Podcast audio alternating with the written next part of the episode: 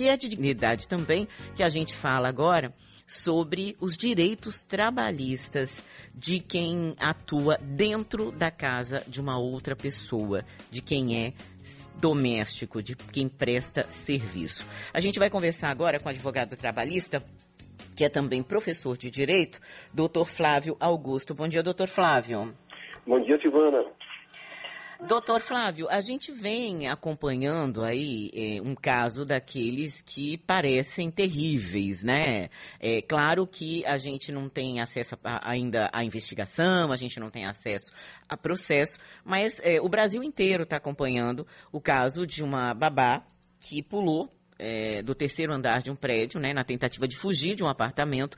É, ela que acusa a patroa de agressão, não só agressão verbal, mas agressão física também, e de mais 11 babás aí, mais 10 babás na realidade, que também registraram boletim de ocorrência no mesmo sentido, e outras duas que não fizeram boletim de ocorrência, mas narram o mesmo episódio. A gente sabe também, doutor, eu pelo menos que acompanho aqui eh, durante todo o programa, eu recebo e muitas vezes respondo é, as mensagens que são passadas, que muitas pessoas ainda sofrem é, regime de análogo à escravidão, se não análogo à escravidão, mas situações de um nível de indignidade que não são situações é, em que um profissional deveria estar. Então, eu queria começar perguntando para o senhor o seguinte: quais são efetivamente os direitos de quem trabalha na casa do outro? Quais são os principais direitos?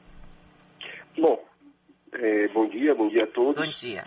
Pois é, Silvana, é, nós temos vivenciado né, na atualidade né, um reflexo de uma cultura que não começou hoje. Né? A gente sabe que os reflexos desse trabalho doméstico, ele se remete a períodos pretéritos, né? um período pretérito que se remonta, né? tem uma raiz muito forte naquele período da escravidão. Né? E assim começou o trabalho doméstico. Então, infelizmente, no Brasil, e aí já dando, fazendo uma ponte logo para nosso período atual, em que pese a gente ter uma Constituição de 88, que é considerada uma Constituição cidadã, que trouxe as garantias dos direitos sociais, especialmente os direitos trabalhistas, que estão lá consagrados no artigo 7 logo no seu início, a gente tinha né, é, uma diferença que justamente refletia essa diferença, essa desigualdade social com relação aos direitos das trabalhadoras domésticas. Porque diferente de qualquer outra categoria, o trabalho doméstico ele não tinha aqueles direitos garantidos uhum. como qualquer outro. Inclusive trabalhadores avulsos, né, que, chamam, que me chamam a atenção, que não são considerados empregados, mas são trabalhadores que gozam dos mesmos direitos. Esse marco divisor, ele só veio ocorrer em 2013, com a emenda constitucional número 72, né, que igualou aqueles direitos ali previstos na Constituição Federal né, aos demais, às trabalhadoras domésticas. E alguns deles passaram a viger a partir de 2015, uhum. né, que foi, de fato, a legislação que regulamentou o trabalho das domésticas. Né?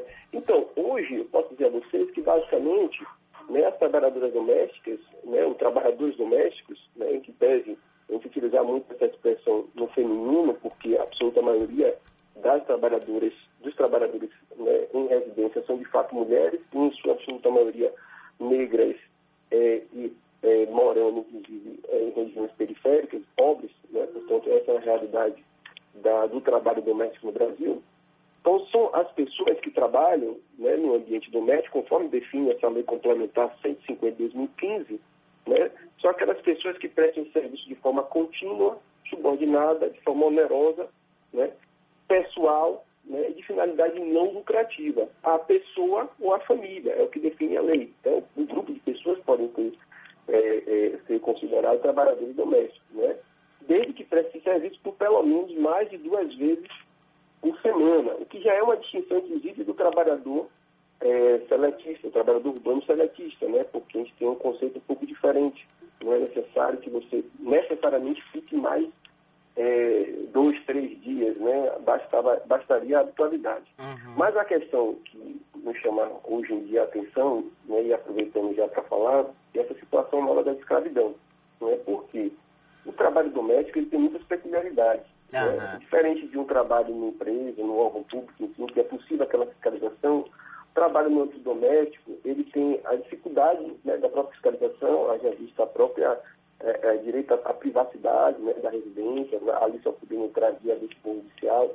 Né? Então, por conta disso, e por conta de algumas peculiaridades históricas da nossa sociedade, nossa formação cultural mesmo, aquele trabalho, aquela trabalhadora acaba ficando mais vulnerável, né? Historicamente, com relação às outras categorias, e na pandemia ficou mais ainda. Uhum. Então, é, esse, esses, o que nós temos visto na mídia reflete o que, na verdade, há muito já se tem, né? Tanto esses, esses dados você vai encontrar no Ministério Público do Trabalho, no sindicato que representa trabalhadoras domésticas, que são relatos de denúncias de trabalhadoras que estão, desde que começou a pandemia, sem poder, com a privação de liberdade, sem poder voltar às suas casas, né? inclusive aqui na, eh, eh, na Bahia, Salvador, região metropolitana, fatos que foram, noticia, foram noticiados em cadeia nacional, trabalhadores uhum. que chegaram a ficar um ano sem poder voltar para casa. Ave Maria. Pois é, um ano, seis meses, e você fica naquela situação complicada que é entre você ter a sua remuneração, uhum. né, o medo de você de, de perder a remuneração e a, aquela condição de você ter de ficar ali para garantir né, a sua renda e privar a sua liberdade. Eu queria Esse... só, doutor, só deixar assim bem claro para quem está nos ouvindo quais são aí os direitos. Eu vou falar alguns aqui é, que eu sei, e se eu tiver errada, por favor, sinalize. Registro em carteira, é direito da, do trabalhador doméstico, descanso semanal remunerado, o pagamento de salário, que parece claro, óbvio, mas eh, eu já tive um caso aqui eh, em que o patrão disse para a funcionária dele: Olha, mas a gente paga seu salário em dia, né? Isso me parece absurdo. Férias, fundo de garantia, 13 terceiro salário, pagamento de horas extras, de adicional noturno, licença maternidade, licença paternidade, aviso prévio e rescisão de contrato. São esses os direitos, doutor? Com certeza. Inclusive, vou, vou, ressaltar exatamente isso. O trabalhador doméstico, assim como qualquer outro trabalhador que tem direito à carteira de trabalho assinado, o seu registro, né, direito à jornada controlada, portanto, se você ultrapassar a jornada máxima de 8 horas dia e 44 semanais, a trabalhadora doméstica tem direito a receber o adicional de hora extra, o descanso semanal remunerado, né, é, é, é, feriados, que é o dia de descanso remunerado também, é, direito a férias de 13 terceiro, são garantias constitucionais, né? Sim, são é, é, é, seguro-desemprego, né? completando aquele período, obviamente, de carência. Então, todos os direitos, adicional noturno dessa trabalhadora da FICA, né, na residência, dorme na residência, uhum. então a partir das 22 horas tem direito adicional noturna de pelo menos 20% sobre o valor do salário né, normal. Então, é, é, respeito aos seus intervalos intra-jornada, aquele intervalo para descanso e alimentação. Direitos, que são direitos básicos dos trabalhadores, hoje as trabalhadoras domésticas gozam, trabalhadores domésticos em geral, e inclusive babás, cuidadores, gozam desses direitos. Né? Então, é, é, respondendo aí a sua pergunta, Agora, Silvana, eu gostaria só de alertar para quatro fatores né, que, em função dessa situação que nós estamos encontrando, eu acho muito bom, o próprio Ministério Público tem alertado com relação a trabalho incondicional de escravo, porque me parece que a, para a interpretação de alguns, a linha, a linha é bem tênue. Né? Uhum. Então, sinais que podem indicar né, essa situação são restrição de ir e vir, então uhum. já a, a, aquele, aquela luz amarela dispara, né? Então, se o trabalhador, para a gente estar nos ouvindo, enquanto uma situação de restrição do seu direito de vir, né, trabalho forçado. Ou seja, né? o patrão diz, ó, oh, não, você não vai para casa. De jeito nenhum, né? Exatamente. Uhum. Exatamente, né? E sempre com aquela barganha emocional, porque é um trabalho que você tem uma relação muito próxima, é. né? Com a família, uhum. né? Então você tem aquela relação de lidar com os afetos, e isso inclusive acaba sendo uma moeda de troca, uma barganha, né? É, então você tem jornadas exaustivas e condições degradantes. São quatro fatores, pelo menos, que podem aí configurar uma situação anal O que, que a gente pode configurar como uma jornada exaustiva, doutor? Olha, a gente sabe que o trabalhador doméstico, qualquer outro trabalhador, tem a garantia de uma jornada controlada. Né? Não, não superior a oito horas, que é o limite máximo, né? e nem 44 horas semanais. Então, se você tem principalmente aquelas pessoas que trabalham e moram na residência uhum. né, do empregador, e ali ele fica à disposição né, do empregador, né, por mais do que esse período, né, pode configurar assim uma jornada exaustiva. Uhum. Né? Tem os intervalos, tanto o intervalo durante a sua jornada diária, quanto o intervalo entre uma jornada e outra, entre uhum. um dia de trabalho e outro. né? Como qualquer um de nós, a gente precisa descansar. Agora, então, doutor, eu percebo que, por exemplo, para além dessa questão de situação análoga à, à escravidão, a gente vê por parte de alguns patrões, de alguns empregadores, um abuso com base num suposto desconhecimento da lei de seus funcionários. Por exemplo, recentemente eu tive um caso aqui é, de uma funcionária que já estava trabalhando naquela casa há dois anos, completou dois anos em maio desse ano, né? É, o, o, patrão dela queria ia dar férias para ela em agosto. E aí é, ela disse que então ele teria que pagar a multa e ele disse que não. Primeiro ele alegou desconhecimento, né? Depois ele disse a ela que é, ele deu um documento para ela retroativo a maio, como se ele tivesse dado a, as férias para ela no limite ali do vencimento das segundas férias, né? E aí ela falou que não podia assinar, né? Porque, enfim, é, ela não saiu de férias em maio.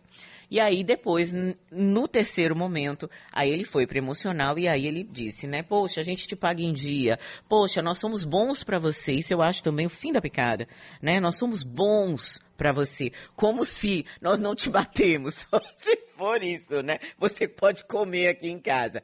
E ele alegou uma outra coisa que eu também queria questionar o senhor, qual é a validade? Ele disse, quando nós é, viajamos, quando nós saímos de folga, nós também damos folga para você e a gente nunca descontou. Nesse caso, doutor, que é, é, é, um trabalho muito diferente, né? Então, por exemplo, se eu viajar, vou viajar com o namorado quinta e sexta, se eu der folga, simplesmente folga para minha funcionária quinta e sexta, isso tem que ser descontado, isso pode ser descontado no salário, isso pode ser descontado nas férias, sem o pedido dela? Olá, Silvana. Bom, é, algumas questões que você colocou aí, e a gente tem que lembrar o seguinte: o direito de trabalho é anunciado por princípios normativos, né? Uhum. princípios são valores, tem força cogente, força imperativa, que vão nortear a relação de trabalho. Dentre eles, você tem o princípio da proteção, né? O princípio da proteção, o princípio da condição mais benéfica. Veja só, o trabalhador está é, à disposição ali do seu empregador e o risco né, do negócio, no caso, o trabalho doméstico não é um negócio, mas quem deve arcar com o custo é o empregador mesmo no âmbito doméstico. Então, se eu né, vou trabalhar ou vou, vou sair, e aquele é um dia de, de, de final de semana, que em tese o sábado, né, o trabalhador iria trabalhar, cumprir, desde que dentro da sua jornada, né, das 44 horas semanais. É, bom, se eu não tenho interesse, como qualquer trabalhador, eu vou, né, vou é, dispensar ela aquele dia, o ônus é meu como empregador. Uhum. Né, porque é tempo à disposição. Ela está à disposição. Né? ela está à disposição. Ele simplesmente não quis usufruir daquele trabalho, uhum. mas o ônus é dele. A responsabilidade sobre o trabalho é do empregador. Então o custo é dele, não dela. Ele não pode repassar para ela. Né? É, é, eu acho que nos falta, você falou no início aí do, da, da, chamada, sobre dignidade, né? Uhum. E é realmente uma situação que muitas vezes nos deparamos, inclusive pelos argumentos que você reproduziu aí, que é muito comum no âmbito do trabalho doméstico. Ah, mas eu fiz isso para você, olha, né? que na época da escravidão, quando, quando houve a abolição escravidão e aquelas negras que continuaram trabalhando dentro das casas daqueles senhores, é, é um trabalho que era gratuito, né? e era justamente com a justificativa de, olha, eu estou lhe dando um teto, eu estou lhe dando comida, né? então eu estou lhe fazendo um favor para você trabalhar de forma extenuante e exaustiva aqui para mim. Né? Então veja que esse discurso é respeitado as devidas proporções e ainda se reproduz na sociedade, né? uhum. né? Dita tão moderna, né? Mas enfim. Então, acho que nos falta um pouco de alteridade. Mas com relação à responsabilidade sobre é, é, o ônus, né, se eu vou dar folga naquele dia porque eu vou viajar e tal, é do empregador, né, como qualquer outra atividade. Basta a gente se colocar como empregado na situação daquele né, a quem é, está ali nos servindo né, como empregado. É isso, eu sempre falo aqui, doutor, é, duas coisas, né? Quer dizer, a pessoa que trabalha na sua casa, ela está cuidando da sua casa, do seu templo, né? Pessoal, do lugar onde você come, onde você dorme, o lugar que você construiu para você, ou que você, enfim, é, moldou, decorou, né? Enfim, energeticamente, para que você possa viver com a sua família. E a pessoa que cuida dos seus filhos, rapaz, teoricamente, ela é a cuidadora do bem maior que você tem. Então não é possível que você não pense na dignidade daquela pessoa. A gente precisa acabar com essa mentalidade ainda escra escravocrata que se tem no país e tem mesmo, que a gente sabe que tem, que é uma loucura isso. Muitas vezes a pessoa mais bacana do mundo, de repente, ela solta uma que você fala, ah, meu Deus, né?